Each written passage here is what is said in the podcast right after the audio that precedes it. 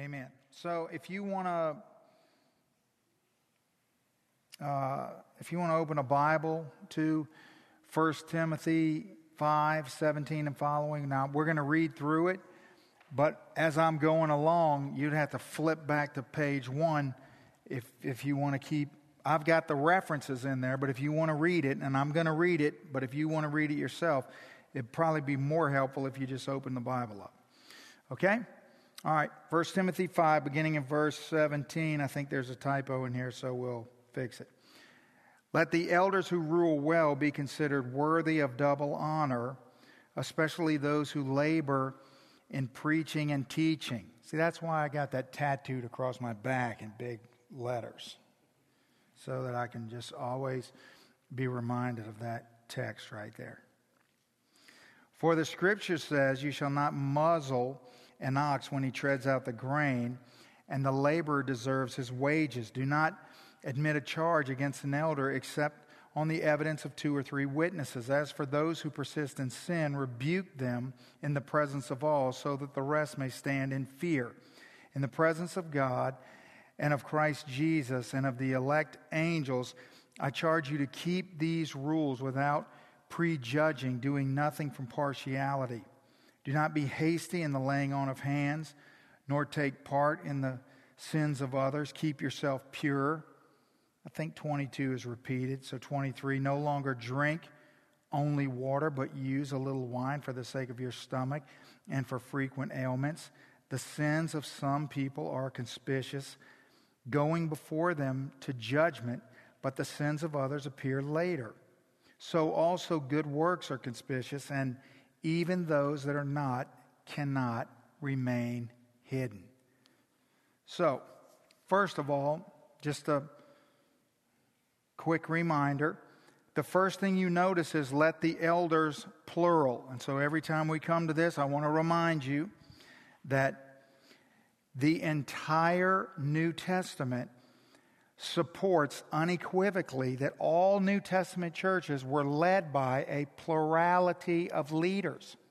So it baffles my mind how there are so many churches led by one person or led by the wrong people when the Bible is so, it's so simple. Acts chapter 20, James 5, 1 Peter 5 here in 1 Timothy, the entire book of Hebrews.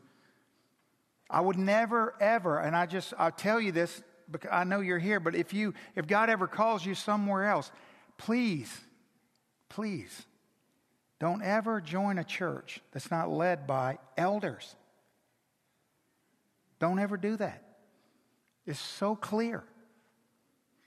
So, what what Paul is doing here is he's continuing a theme that he started all the way back at the beginning of uh, chapter 5 with this conversation about widows. And so, one of the most important components of, a health, of healthy relationships in the church is this issue of honor. It's actually an issue that's a very big topic in the book of Ephesians. And about a couple of months ago, God began working in my heart with this issue of honor. And so I've been doing some writing on, on the role of honor in the family and the role of honor in the family of God and some different things about honor that probably will make their way to uh, all of us at some point in the near future. But it's a big deal in the Bible, it's a big deal in the New Testament, and it's a big deal in 1 Timothy. So here's the principle for you to understand honor is demonstrated through care. So if you want to know biblically, how do you honor someone? Because when I say the word honor, there's probably all sorts of different ideas in this room about how one might do that, depending on how you were raised or depending on your, who knows, your ideas or thoughts or whatever. But irregardless of any of that, my favorite word, it's care. Biblical honor is care. So, when we get to this particular passage, you think to yourself, well, I don't know that does, is this so earth shattering? Why, yes, it is. This topic is very serious business. And there's a reason why Paul uses these, this very valuable real estate in his teaching to his protege to have this conversation. Because if you look at verse 21, you pretty much get the picture of the seriousness of the conversation we're going to have tonight. In the presence of God and of Jesus Christ and of the elect angels, I charge you to keep these rules without prejudging, doing nothing from partiality. So the question is why is the host of heaven watching? What's the big deal? Why is this such a, a, a huge deal? And this is part of the reason. First of all, is that as the elders go, so goes the church. The church is going to go where the leader goes, where the leadership goes. That's where the church is going to go. And as the church goes, so goes the gospel purpose of God in history. See, when you go back and you look at, uh, remember when Pastor Brian uh, covered the qualifications for elders in chapter 3, verses 1 through 7. When you get to the end of those qualifications, there's warnings about uh, what happens when these aren't heeded, and they're tied to uh, this spiritual warfare conversation. Don't give Satan opportunity. And the same thing is repeated through all of these sections when, when he's talking about uh, widows and he's talking about their, their struggle and he's talking about how they should be cared for. And one of the reasons he says, because if you don't care rightly for widows, remember that conversation about young widows and about uh, uh, gossiping and opening opportunity for Satan to cause problems in their lives, as some already have, and on and on it goes. Well, here we, we're ramping this way up in magnitude because now what the Bible's telling us is that heaven is watching with regard to this particular issue. And so I think that a lot has been said about elders. And the other thing is, is that, let's face it, no pastor is going to choose to preach on this passage. You're only going to preach on this passage if you're preaching through the book, and the book demands that it be taught on because there's really, what am I going to say that's not going to be awkward for all of us? It's either going to be awkward for me or it's going to be awkward for you. It's just going to be awkward. Now, you know me, awkward doesn't bother me at all, especially when I'm making you awkward. But I'll say the things that I think need to be said. Um, you know, I prayed and asked God to give me wisdom about what those things might be. But suffice it to say, initially, I just want you to understand that eldership is a very dangerous calling.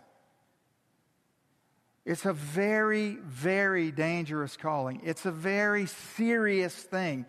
It's not the sort of thing that you can take lightly.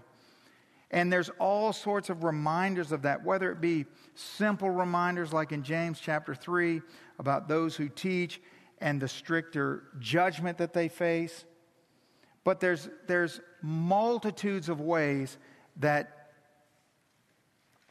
to lead in the church as an elder slash pastor slash shepherd, all three of those terms fall under, they're all synonymous with the word elder. It's a very dangerous calling. Not just for, it's dangerous for the church, it's dangerous for the individual, it's dangerous for their family. I mean, you, you, if you've been around here a long time, then you know the scarcity with which we ordain elders. And there's a reason for that. And if you've ever been to an elder ordination, if you were here when David got ordained, one of the things that I spend a lot of time doing is talk is answering my phone in the middle of the message. No, I don't want a free cruise to anywhere because you're lying. Uh, clearly, it's somebody that doesn't know me, right? Uh, but one of the things I spend a lot of time doing is warning the family. So even when we initially, we pray for years before we even start having conversations. And then when we start having conversations, those conversations start with talking to the man and then, then talking to the man about his wife and how she feels about this and talking with the wife and making sure that they understand what this means for them, uh, their marriage, their children, their family. You're, listen, all believers have a bullseye on their back. Satan wants to take all saved people out. But let me tell you something. When you serve in leadership, the bullseye is a whole lot bigger. And when you are the leader, it is a whole lot bigger. But who do you think he wants to take down? Which is why this conversation we're going to have tonight is important because if, if anything is accomplished tonight, you may learn a few things, God might show you some things, but selfishly, I hope and pray that you leave here committed in your heart to pray for your elders. My gosh, if you, you cannot love this church and not pray for your elders, because we are constantly under attack. And being under attack is directly proportionate to faithfulness, isn't it? Satan's not attacking those that aren't hurting him, right? That aren't doing what ought to be done. So it's a very dangerous calling. So when the Bible says, let the elders rule well, clearly there's, there's some evaluation that just because uh, a man uh, is called to the position of elder doesn't mean that they ought to be, or doesn't mean that they should be, or doesn't mean that they're capable to be or that they're functioning the way they ought to function. So there's, there's clearly a, a, a, difference because if, if all of them were, it wouldn't say those who rule well. So that means some are not ruling well. And again, when you hear that, let the elders who rule well, like, does that bother you? Here's, here's what's so crazy. Sometimes people are bothered by the fact that the Bible uses such strong language, like the fact that the, the leaders in the church rule. And, and you feel like, well, I don't want to be ruled. Well, first of all, God doesn't care. And second of all, let's just get out on the record. I've already said this. I don't want to rule. That wasn't my plan or idea. You think the people that this is talking about are like, yes, we get to rule. That means that we're not doing it well. Who wants to carry this burden? No, no one in their right mind. Which doesn't mean it's not, you see, when God makes you to do something, it may be excruciatingly difficult, but at the same time, bring you the greatest possible joy. That's the only way I can explain it. For the scripture says, You shall not muzzle an ox, which I'm so grateful that God's comparing me to an ox. Like, seriously, that's what we got going here? All right. Shredding the grain. And then the quote from Jesus the laborer deserves his wages. All right, so four things about honoring leaders. The first one is honoring extends to their financial well being. This is in verses 17 and 18. And this only makes sense simply because if you if i do anything tonight if i do anything well in conveying to you uh, just a little glimpse a little window into what it is uh, like to be an elder and be a leader and be a pastor, then you would realize that of all the things that we have to, to deal with and worry about, it ought not be money. It should never be money.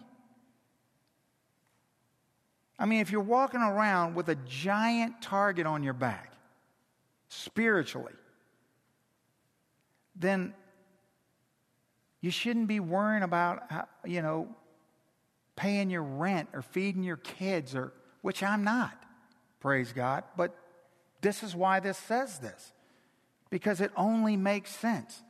This is so logical to me as I live this life because I could see where if I if I had to worry about, you know, surviving financially, I I, I don't know if I'd still be here.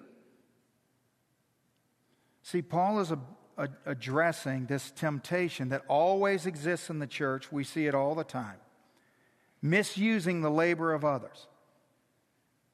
Because you have all these willing servants in the church, and so part of a shepherd's role is to protect.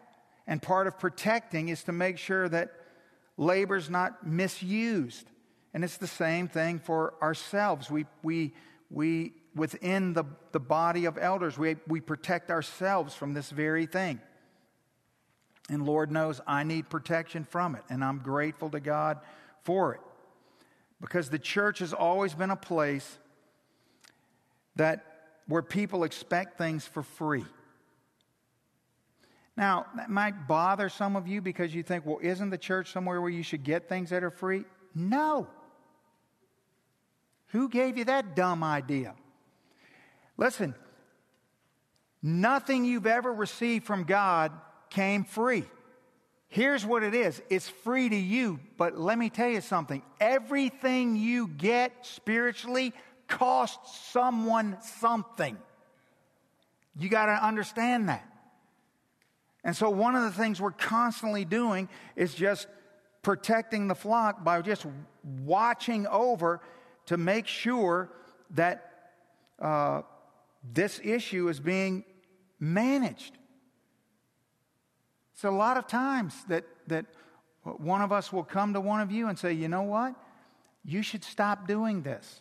You, should, you need to choose this or this, but not both. You got to, it, it's, this isn't healthy. This isn't good. Or a lot of times, uh, we have to step in and alert sheep about toxic relationships and say, hey, you need boundaries here. This is unhealthy.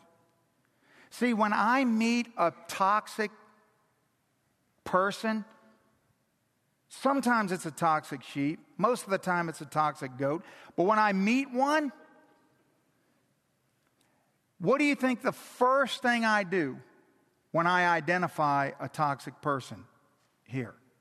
The first thing I do is I immediately start to investigate whose life are they involved in.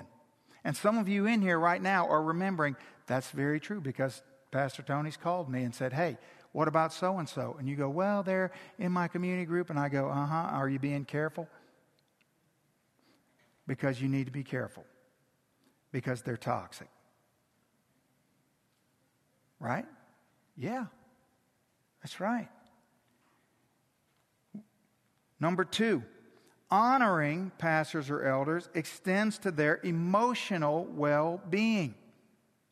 Emotional well being. So, after the quote from Moses in Deuteronomy 25, and then quoting Jesus from Luke 10,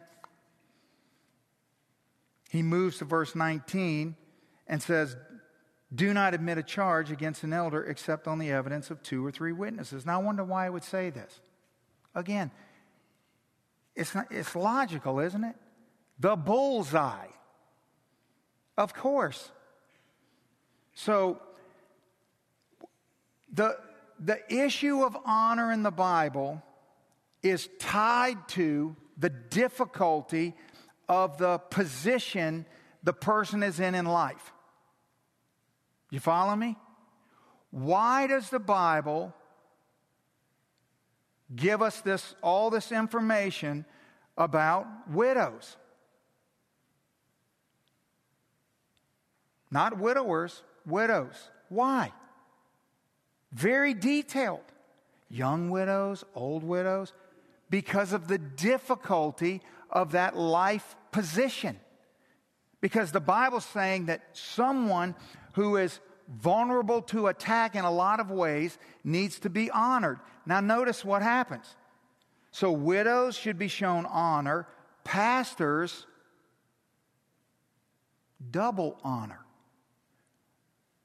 Danger, it's dangerous to be a widow, it's doubly dangerous to be a pastor. See? That's what that's the correlation here. Jonathan Edwards said, None are more exposed to slanders and insults than godly teachers. They may perform their duties diligently and conscientiously, and yet they don't escape a thousand criticisms. You know, it's hard when you're young in ministry, but, you know, the longer you do it, the, the better you, you are with it.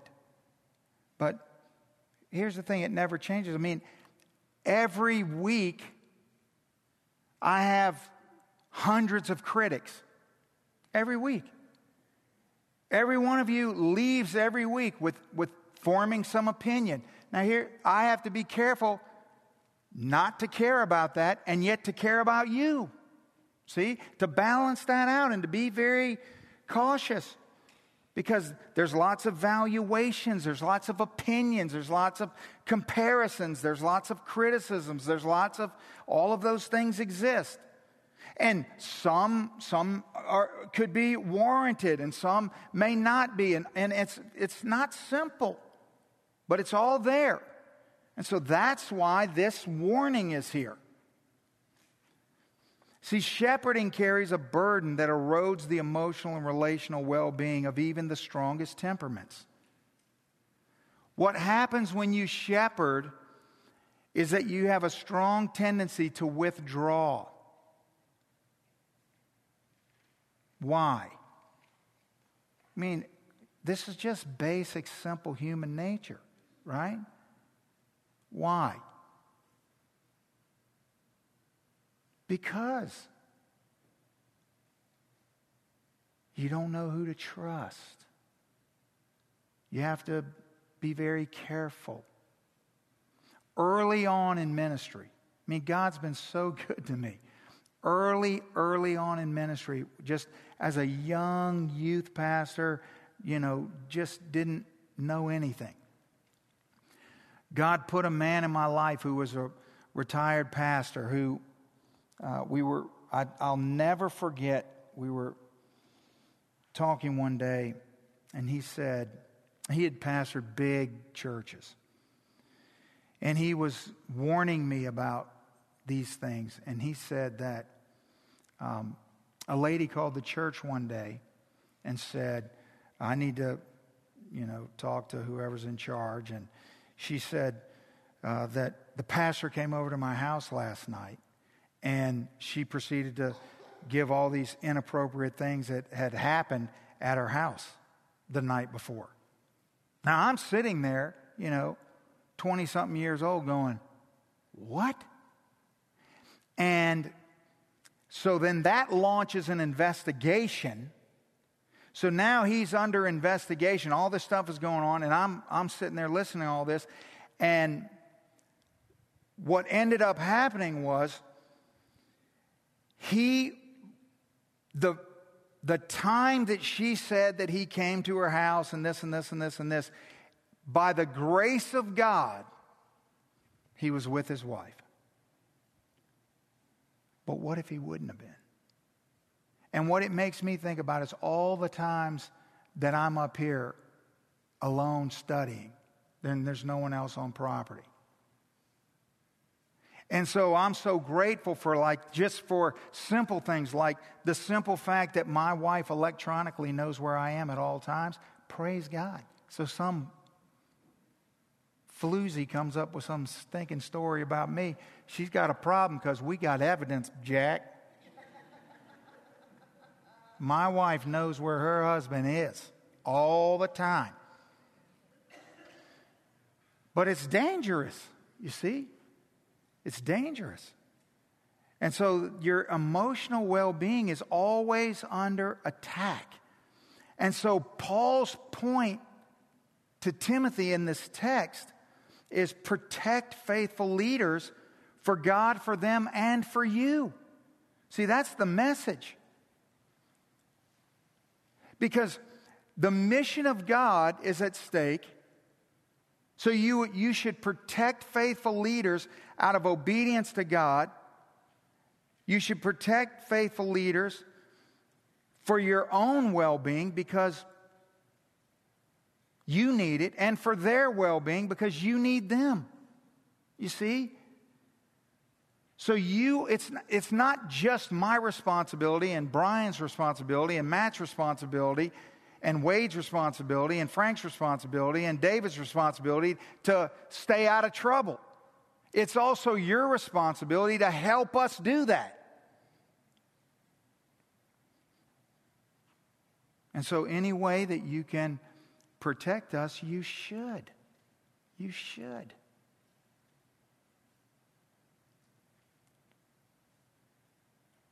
Hebrews uh, 13, 17. Another one of my all time favorites. Obey your leaders and submit to them, for they are keeping watch over your souls, well, except for that part.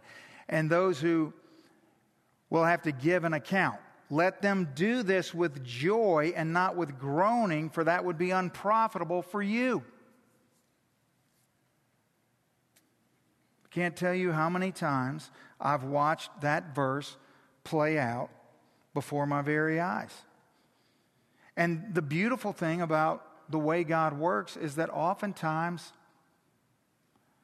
we don't have to it's just a special grace of God a lot of times. A lot of times, we don't have to deal with our own problems, God deals with them. I can't tell you how many times I just beg God to, to help me deal with this problem. This person is a thorn in my side, and God takes care of it. It's that verse right there. Right there. Number three, honoring pastors and elders extends to their spiritual well being. Spiritual well being. As for those who persist in sin, rebuke them in the presence of all, so that the rest may stand in fear. So if an elder fails, then that is a public sin because he has a public ministry. And that is for the sake of accountability for other elders, accountability for future elders, and accountability for the church in the presence of God and Christ Jesus and the elect angels. So, accountability done correctly is an expression of care. That's an expression of care a beautiful expression of care. Because in a healthy church, there are elders, but there are also those who God is shaping and molding to be elders. And so this is the way this works is that even at this very moment, um, there are I mean, we're, we've been praying and are continually praying and having very in depth conversations about who God might be calling to serve as an elder. And there are people in this church that we are watching that we, we suspect may have uh, that calling upon their life. But until we're certain, we won't say anything. We just watch. Sometimes we watch for a year, sometimes we watch for two years, three years and through the course of that time until God gives evidence. You just can't imagine how incredibly painstakingly slow the process is. And this whole text is the reason why. You see, the reason why you can't just look at somebody and go, oh, yeah, that person uh, would make a great elder is because the qualifications are not about giftedness or skill, but about godliness And that takes a long time to see.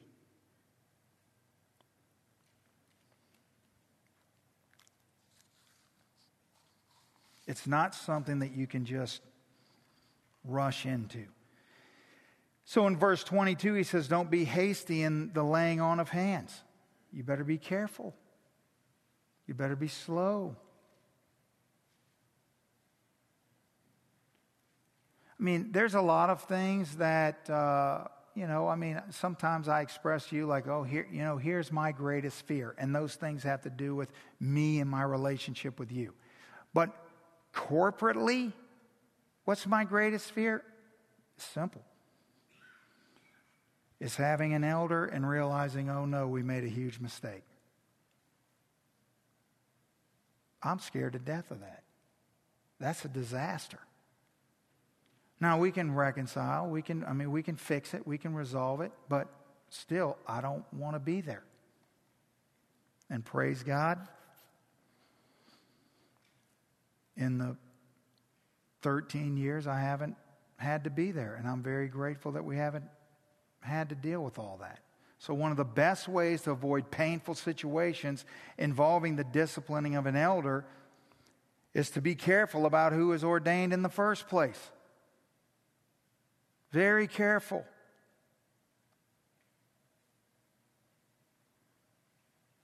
It's a warning about the implications of being hasty. See, when it says, don't be hasty in laying on hands, nor take part in the sins of others. What that's saying is, is that if those who participate in being hasty and calling someone to be an elder who, who God has not affirmed is taking part in their sin. That's scary. So it's a big deal.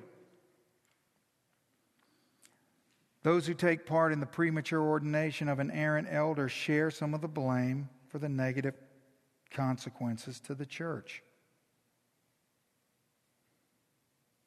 So these are things we need to be aware of. These are things we need to be thoughtful about. We need to understand. They're not things that you're going to have to wrestle with every day. You're not going to have to wrestle with this the way that I do or the way that uh, the other elders do, but you do need to understand this and you do need to be aware of this. And number four, honoring pastors and elders extends to their physical well being.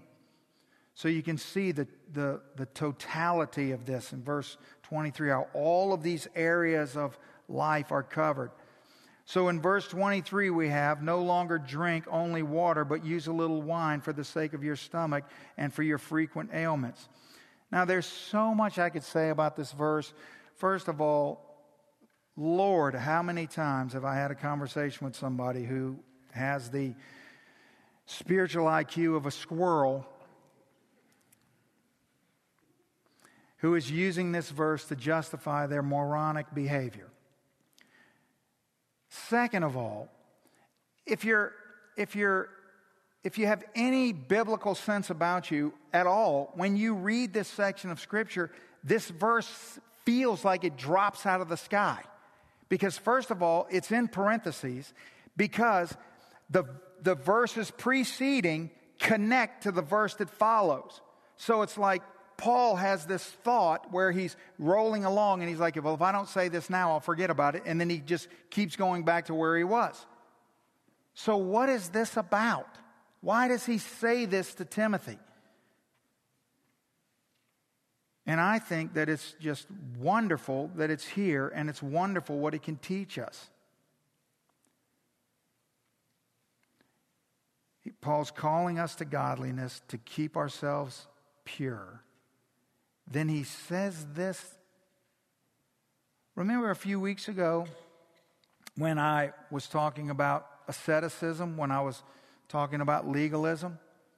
Well, it's connected to this passage right here.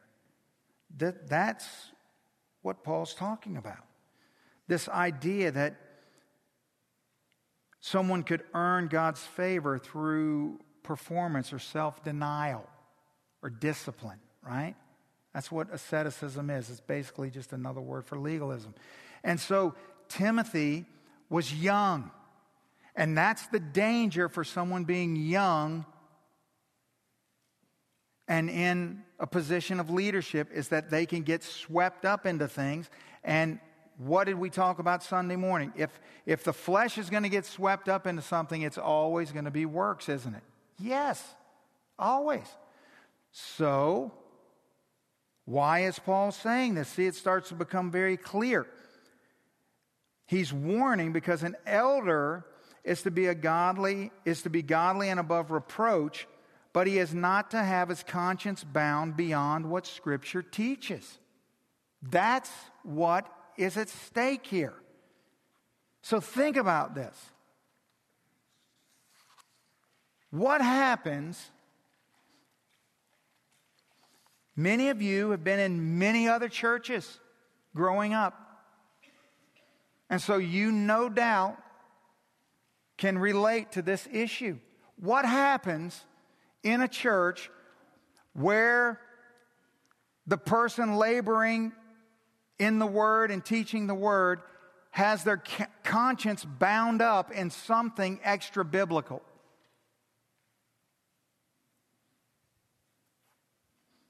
Bad things. Bad things. Now let's think. Why would they do that? Well, because pressure. What pressure? Think about how, how pitiful so many situations are. How many, we have just droves of churches that have no shepherds. There's lists. I get emailed lists every month of you wouldn't believe the list, the email, how many churches in Mississippi don't have a pastor. And it's not getting better, it's only getting worse because the number of, of qualified men that are going to and coming out of seminary continues to go down, down, down, down, down. So it's only getting worse. Yet here we sit with an abundance. But why? Not just, oh, yay, us. Why? Well, think about the situation so many of these people are in. I talk to them all the time. They're, they're pastoring some little podunk church somewhere, and they're preaching their guts out. And they got their young family, you know, they just got out of seminary and they got this huge mountain of school debt and they, and they're, they got all these big dreams and they get to this church and they realize it doesn't take long for them to realize if, if I don't say what they want me to say, if I don't stay in the bounds of what I'm supposed to do, I'm going to lose my job and my, I'm not going to be able to take care of my family. So when it comes to feeding your kids or taking care of your family, they don't have anything. Right? Yeah. And so what they do is they start playing by the rules so that they can keep their job and feed their family. And the dangerous thing is, even if they're smart enough to know this is unhealthy and bad, and, you know, I don't have the liberty to teach as the Spirit leads, still the problem is, even if they're looking for another place to go, chances are when they get there, it's going to be the same scenario. And if it takes six months, eight months, nine months, a year, two years, three years, they're learning the wrong thing. You, you would be astonished I, I, I'm not going to make a prediction because I don't know, I'm not the expert. The overwhelming majority of churches in the United States of America are led by people whose conscience has been captivated by extra biblical things. Yeah. But let me tell you what you're sitting in right now. You're sitting in a church where I promise you, I'm telling you what God tells me. Every single word that I say, God tells me. There's nobody telling me what to do and not to do when it comes to preaching and teaching the word. See, here's the deal. Either you're going to hear what God tells me, or I'm going to go somewhere else and tell people what God tells me. But that's the only way it's going to happen because that's the only way it can happen. And if I say something wrong, then you should get rid of me. Right? That's the mutual accountability. But when you have a situation where someone's captivated by something, because here's the thing, and there's a lot of you in this room, you have ideas and you think you know how church ought to go. Good for you. Whenever you pastor a church, you can do it that way. Right? Right? I mean, how is it any other way? In other words, as soon as we start meddling around and we start saying, well, now, you know, things got to be this way or things got to be that way. Well, no, things have to be this way. This way. It's not what I say, it's not what you says, say, it's what this says. Whatever this book says, this is the way. So, so there ought to be unity and peace and harmony because we're in this. But if you deviate from this, major problems follow. See, the pastor is a shepherd of sheep, not an entertainer of goats.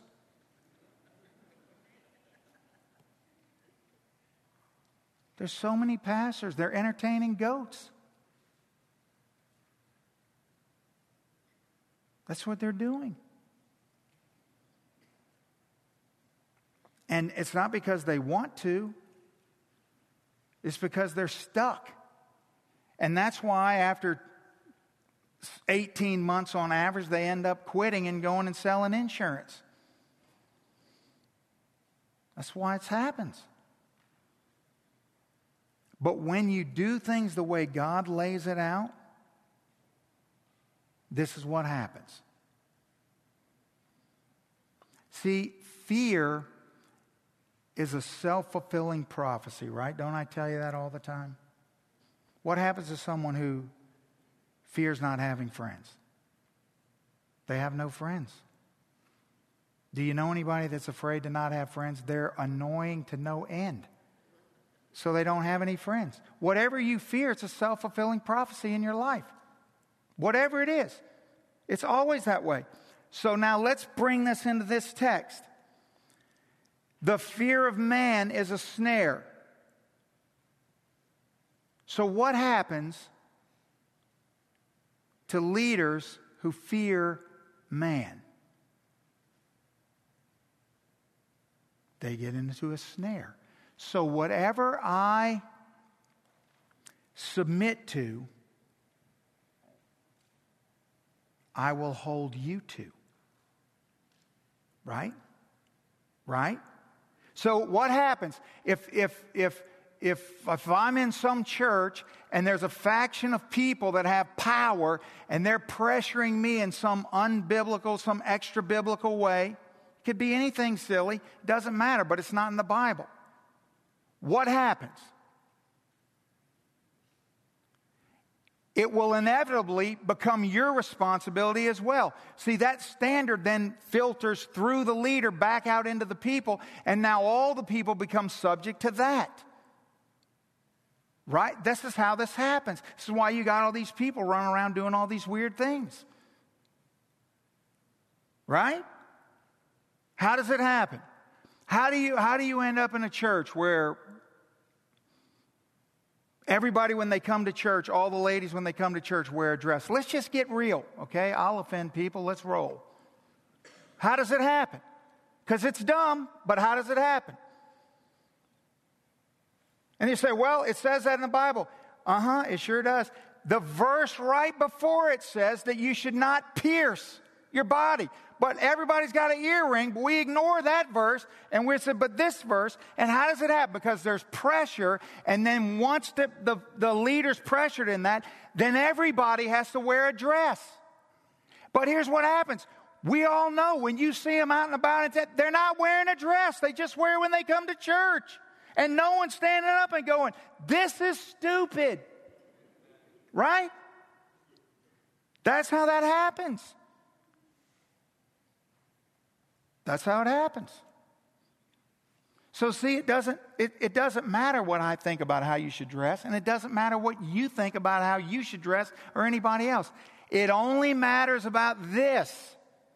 If you deviate from this, because here's what happens whatever the leader submits to, the people are held to. Like I just showed you. I mean, there's so many illustrations of this. So, what happens is a snared leader leads snared people. See, if what, what I fear will f- fulfill that prophecy in my life, right? Isn't that what the Bible says? Okay, so then what happens? As that prophecy fulfills itself in my life, I'm going to project that onto you. That's how it's going to be fulfilled. And so now what I fear is now affecting you. Maybe this is just a new thought for all of us. I don't know. I mean, I think about this all the time. So if I'm snared, if Brian's snared, if Matt's snared, guess what? Everybody gets snared. I don't know if you ever knew that or not. We all get snared together which is why we're so carefully listening to each other all the time and watching and making sure that nobody's getting snared. See, the sins of some people are, well, they're obvious, going before them to judgment, but the sins of others appear later. So also, good works, some are visible and even those that are not cannot remain hidden. So, because some sins appear later, it's important to be patient in assessing potential elders and let the quality of their lives become evident. See, you're, you're, you're looking to see, you, you want to be very careful about what you fear. And you want to be very careful about what the people who influence you fear. Now, you, you, you want elders who fear. You just want them to fear the right thing. You want leaders who fear God.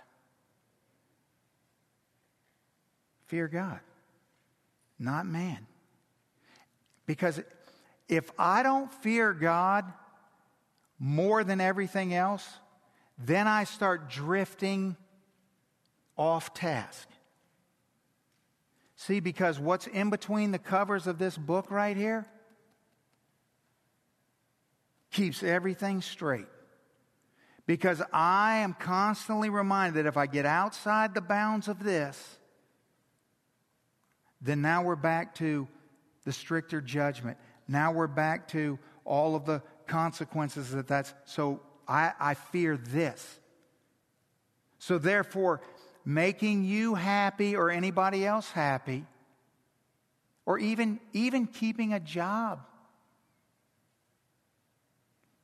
is secondary to the fear of getting outside of this right here.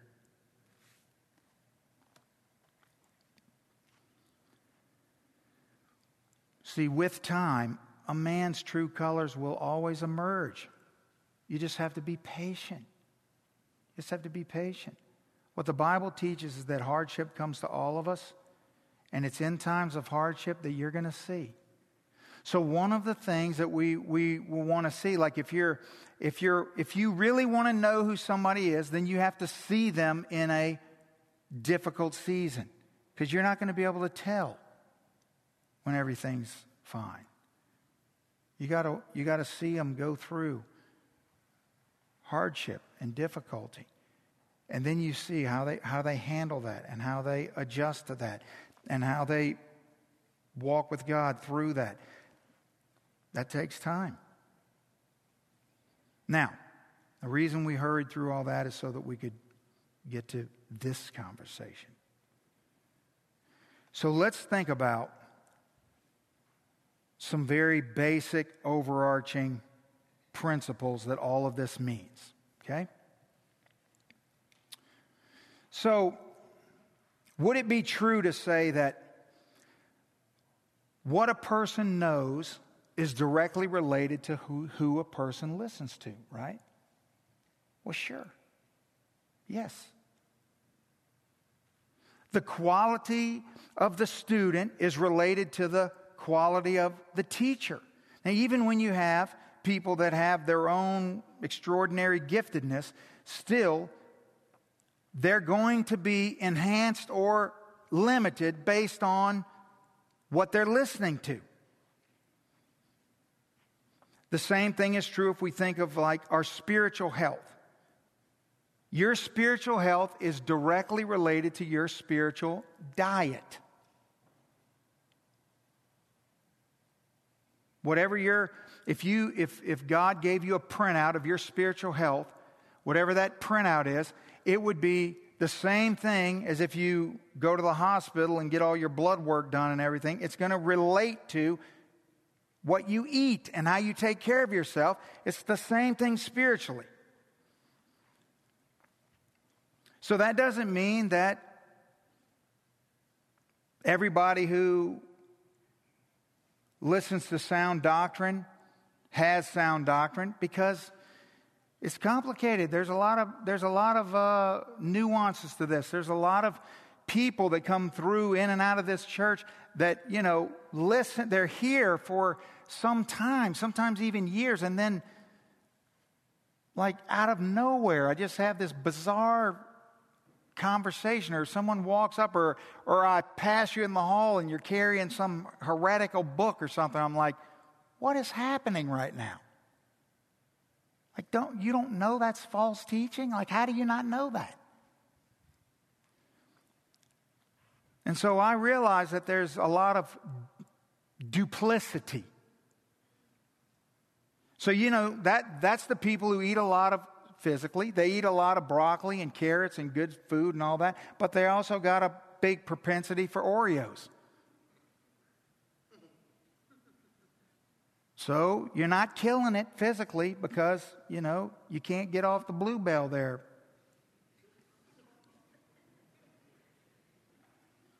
It's the same thing spiritually. So you better make sure that you're careful about what you're eating. You better be careful about being entertained. You got to be careful about what's going in and out of your mind. So, wouldn't it make sense if your spiritual health is tied to your spiritual diet? Wouldn't it make sense? All of this, why, why, why are we having this whole conversation about elders? Why? Because God purchased the church with his son's blood. So, do you think he's going to purchase the church with his son's blood and then just say, okay, now go fend for yourself? Well, of course not. So he's going to be very detailed in exactly how there's going to be a, a, scenario where this thing should work, where people should grow and the Spirit of God should be, have the freedom to do and work, and people would grow in sanctification and so on and so forth, correct? Yes. And so that's why all of this matters. Okay. So just because there's a chapter break don't think that, you know, it's, I mean, we put that there. Paul's just carrying on his thought as he's penning all this out. So when you get to chapter 6, verses 1 and 2, he's just continuing the thought he's having. All of these things should be true in the church because the church matters to God. Because what you eat is related to your health, and God cares about how healthy you are. Don't ever think He doesn't. He shed His blood for your salvation, He cares. So then, look, look at what it says. Let all who are under a yoke as bondservants regard their own masters as worthy of all honor.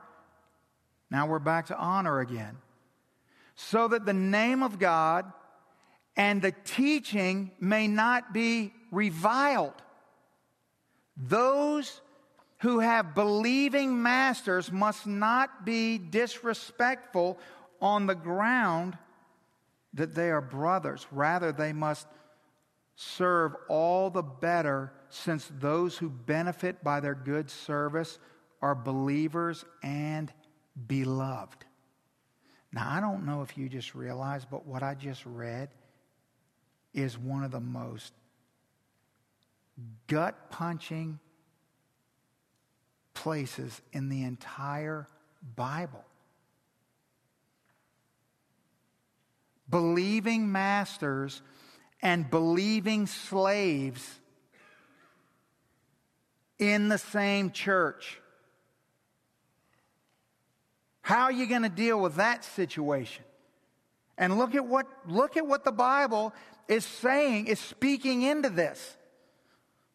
Now remember, we dealt with this just shortly ago when we went through the book of Philemon, when we talked about slavery in the Bible, and let's don't get all goofy and start mixing up American history and biblical history, okay? Slavery in the Bible is not based on race, it's 100% based on poverty. All slaves in the Bible had the opportunity to save up their money or earn enough money and buy their freedom back if they so choose to do that. It doesn't mean that slavery in the Bible is better or, or okay, or, but it's not the same. So don't have this idea that it's the same because it's not the same.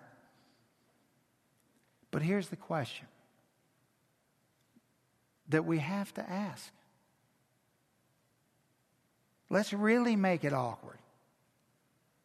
Why doesn't the Bible tell the slave owner to release the slaves?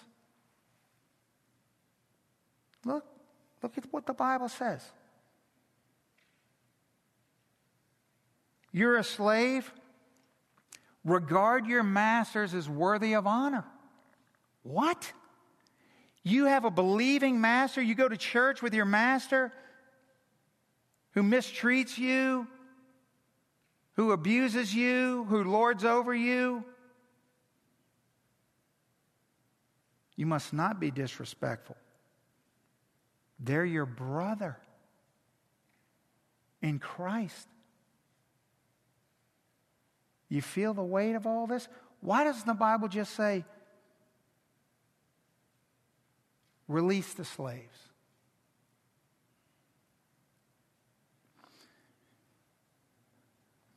Well, it does, just not in accordance with human wisdom.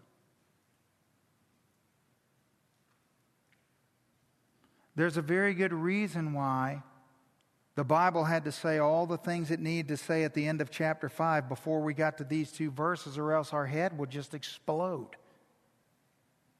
You have to understand. You have to be, you have to, it's building. It started in the beginning of chapter 5 about, you know, caring for those in need among you. And then it builds up another level to, okay, now here's what we got to do when it comes to elders and leaders. And now we're going up again. We're saying the reason your spiritual health matters, the reason what you eat matters, is because it determines how you live. And don't you think for one second that God, you think God only cares how I live? He cares how you live. You. His blood was applied to you just like it was applied to me. And so just because I'm under a stricter judgment doesn't change anything about God's care for how you live. And so what God does is He says, let's get the most awkward, difficult, tense scenario imaginable, and let me show you how much I care. Even if it's this bad, you better walk rightly. Which is what you ought to understand because if there's one thing you ought to be afraid of, it's bad teaching. You better watch out, those of you that are rolling around listening to your little fruity tooty, you know, teachers that are entertaining you with all their, you know, shallow end of the pool nonsense. And let me tell you why. This text right here. You better be eating good food because how you live matters and how you live determines on is going to be based on your health. See, ending legalized slavery doesn't end slavery, does it? No, it only exchanges it. In other words, praise God, slavery is ended in the United States, right? Is it really ended? No. It just got exchanged for a different kind of slavery. Guess what? Everyone's still a slave to something. Right? Yes. See, the solution to slavery is not in legislation, it's in the gospel. You got to read the Bible in context with spiritual eyes and ears.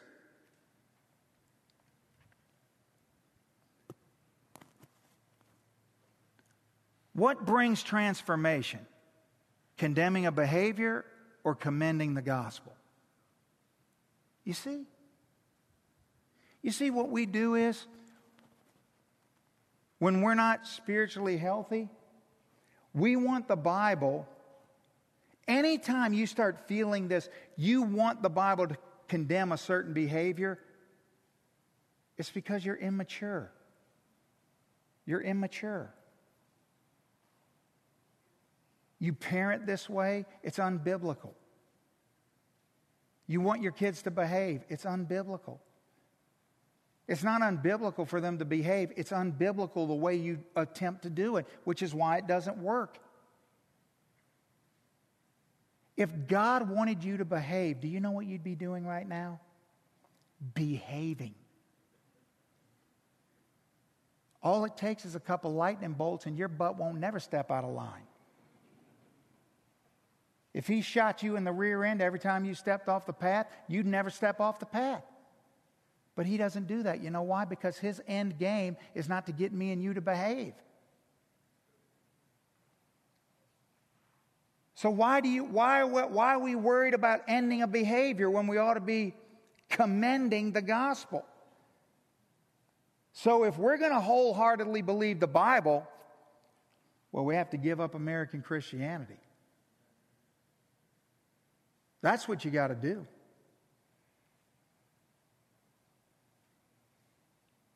Because American Christianity is not biblical Christianity. There's no such thing. Christianity is biblical Christianity, period. It's not cultural. The Bible transcends into every culture, every nation, every tribe, every tongue. The Bible doesn't change. Different people relate differently, do things differently, but the Bible, whatever the Bible says, is. Remember the conversation Sunday about the difference between something being true and being truth? We're not talking about true, we're talking about truth. And anything that contradicts truth is a lie. So, look, Regard your own masters as worthy of all honor. Why? So that the name of God and the teaching may not be reviled. To regard whether they deserve it or not. You see that? It has nothing to do with them deserving it. The command is that you, what you do and I do is based on the priority of God, not on our experience. Uh oh. Did you get that? You better get that. It's not on what you feel. It's not on what you think. It's on what God says. What's the priority? He said regard. He didn't say regard good masters. He just said regard them. And the reason you regard them is because you're a re- reflection. That's why. See, here's the bottom line the name of Jesus and the truth of Scripture is more important than your life and your happiness. That's what that verse means. Like, how many times have you read that verse and just scooped on by and didn't even realize that that thing just knocked everything right out from under you? Everything.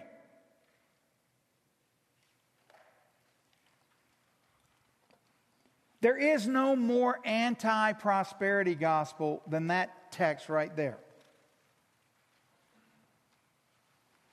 Jesus' reputation, the gospel's reputation, what people see when they look at you, always supersedes all your hopes, all your dreams. There's no circumstance, no matter how horrible it may be, that ever is more important than the name of Jesus and the truth of the gospel. Ever. Ever. That's what the Bible just said. Listen, go home tonight and Google John Jasper. John Jasper was a pastor. He built a megachurch in Richmond, Virginia in the late 1800s. He died in 1901. You know what was going on in the late 1800s? In particular, do you know what was going on in Richmond, Virginia? Do you know where the where was the headquarters of the Confederacy? Richmond, Virginia. John Jasper was an African American man who got saved and became a pastor and who led a church, built a mega church in Richmond, Virginia. He may be the best preacher America has ever produced. Ever.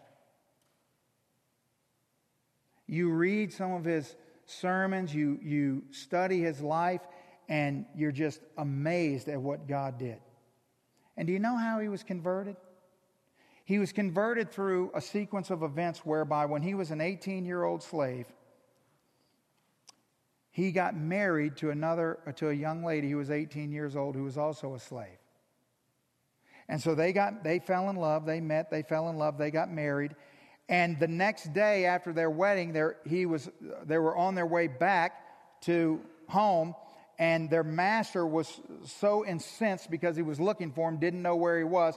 And when he saw them, he accused them of trying to escape, to which Mr. Jasper said, No, I'm, I'm coming back. And in punishment, his master sold him that day. He never saw his wife again. He was married for a little over 12 hours. He never saw her again because his master was just evil, wicked, mean. Who would do that to somebody? See, don't, you got to get out of your little comfortable Disneyland lives for a second. You know what this verse is talking about? When it says honor your master, it's talking about masters who, in the Roman Empire, you, you, you have situations where, where a woman who was a, a bondservant would give birth to a child, and the owner, her owner, would sell the child. Sell your child. The Bible's saying, honor the master that sells your child. How you doing? You good with this? You ready for this? Honor because the name of Jesus and the gospel are more important than your circumstance. Even if he sells your child, even if you never see your wife again. These are real people in real situations, real stories. The gospel speaking into the reality of the moment, and it's saying, in that moment, when we're all sitting here in our soft little lives, quivering under the weight of what we're hearing, thinking to ourselves, well, I, I, don't, I don't know, I don't know what to think about this. Wait a minute. What if you, verse 2, so you go to church with the master who sold your child? Huh? Some of you can't even get along with each other now. What if he sold your child? The guy sitting across the aisle from you sold your child. What does the Bible say? What does God command you to do? Does that make sense to you? No, it does not. Is God concerned about that? No, He is not. What does He say in that situation? It's right there. Do not be disrespectful. On the ground that that's your brother, the guy that sold your kid is your brother in Christ. That's your sister. That's part of the family of God. To which you think, well, how can somebody in the family of God do something so bad? Hello, do you have a mirror in your house? Look, rather, they must serve all the better since those who benefit by you loving the person who just ripped your heart right out of your chest is a believer and beloved. Beloved by who? Huh? Who? God. You know what God's telling you tonight? God's saying, This ain't about who you love, it's about who I love. It's not you, it's Him. You got to abandon American Christianity if you're going to live between these two covers. You, listen, you, you honor the family of God because it trumps all earthly relationships. What? Oh, yeah. Oh, yeah. You cannot, there is no scenario you cannot make up a story in your wildest imagination that's going to be more difficult than chapter 6, verse 1 and 2 in 1 Timothy. Some of you have been hurt so deeply, wounded so badly, treated so harshly, doesn't even compare. Does not even compare, doesn't even come close to what this verse is talking about. Yeah, in the Bible Belt. You think we believe the Bible? We don't believe the Bible. Do you live do you live your life under the understanding, under the authority that the family of God trumps all earthly relationships? Doubtful.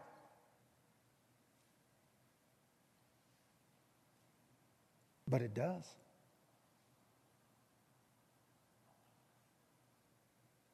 You see, to be saved is to have surrendered your right to choose who you love.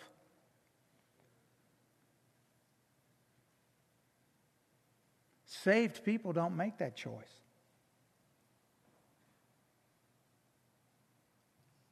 We're having fun now, aren't we?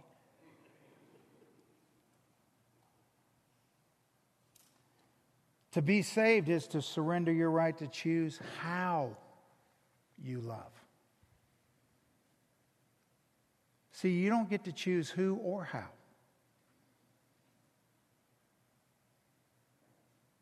So let's just be clear on what we're saying. The Bible says that regardless of what anyone does to you, regardless of how bad they've wronged you or hurt you or whatever the case may be. If they're beloved by God, you're commanded to love them because He loves them. See, because here's what you got to understand is that me and you don't have any say so about who's saved, do we? No, we do not. Who's the adopter? It's not me and it's not you. It'd be really nice around here if I could screen everybody at the door and I could just pick and choose and we could just make a church of all the people that I like or that you like. But that's not how that works. So every pain in the neck that comes in the door, if God saves them, guess what? We got to love them. That's how it goes. And they hurt you, you got to love them. And they wound you, you got to love them. How are we doing on that? We crushing that?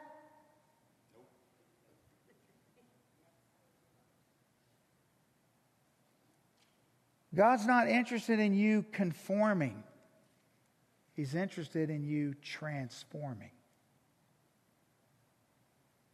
Why? Why is this in the Bible? Because. How does God know that you trust Him? If He never asked you to do anything counterintuitive, if He never asked you to do anything countercultural, if He never asked you to do anything that doesn't make human sense or reason, then He would never know.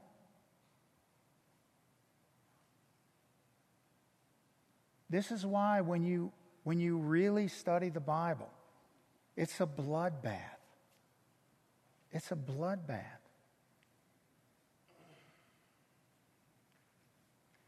It pierces. It's like a double edged sword, slicing to the deepest parts.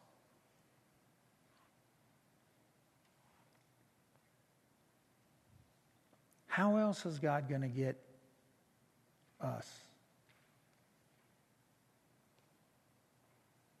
To be missionaries to people who want to kill us. Huh? Huh? Don't you see? I don't want to condemn you or make you feel bad, but when was the last time you even shared the gospel with somebody. Like your neighbor or your coworker or the simplest, most basic thing, you're afraid to do it. And God has called you to share the gospel with people who want to kill you. To kill you. You see how far off the mark we are? We're running around looking for a church that has the music we like, or has the programs we like, or has some dynamic speaker we like, or has. What in the world? As all of heaven peers down and watches, how much nonsense do they see? Huh? You just get up, go to church, get you a little 24 minute sermon with three little points and a couple jokes, and everybody goes home and we feel better. I'm not wasting my life. And neither are you. That's why we're here. But listen, let's make sure that we don't, we don't sit here and think, well, we got it all together. Oh, no, we got a long way to go. We got a long way to go. The gospel is a lot higher of a call than we often think it is. You think it's a suggestion when God says, Jesus said, for example, don't even don't you don't you dare don't even walk in the doors of my house. Don't you walk up to my altar and there's somebody has aught in their heart towards you? You think that's just a suggestion?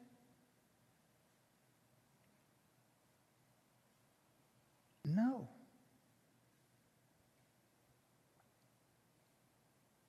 No one who puts his hand to the plow and even looks back, even looks back, is fit for the kingdom of God. That's what Jesus said. Does that sound harsh to you? Listen, it's not a game. It's not a joke. It's life or death. You pray that every time someone stands up here behind this pulpit and teaches God's word, that he teaches it like his life depends on it. And we're going to pray that every time we teach it like our life depends on it, that you're going to hear it like your life depends on it. And if we both do that,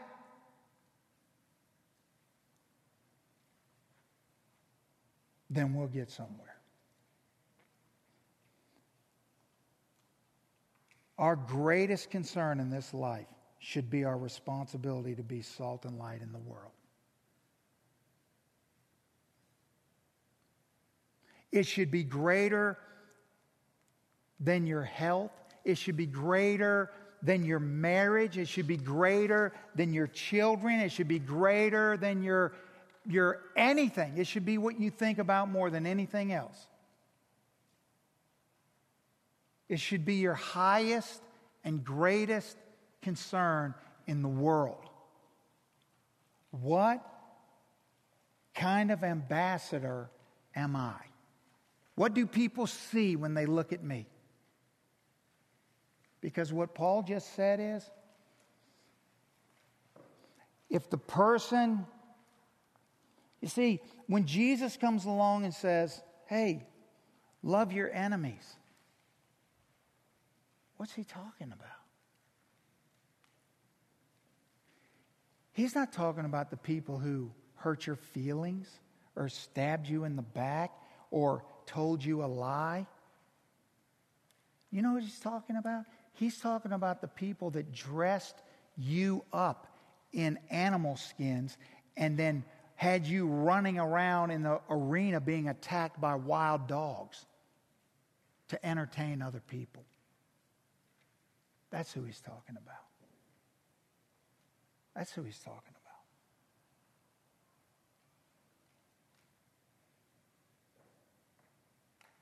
So when we get dressed up and paraded out to be attacked by wild dogs for the amusement of people, you know what God's concern is? God's not saying, oh, I hope they're going to be okay.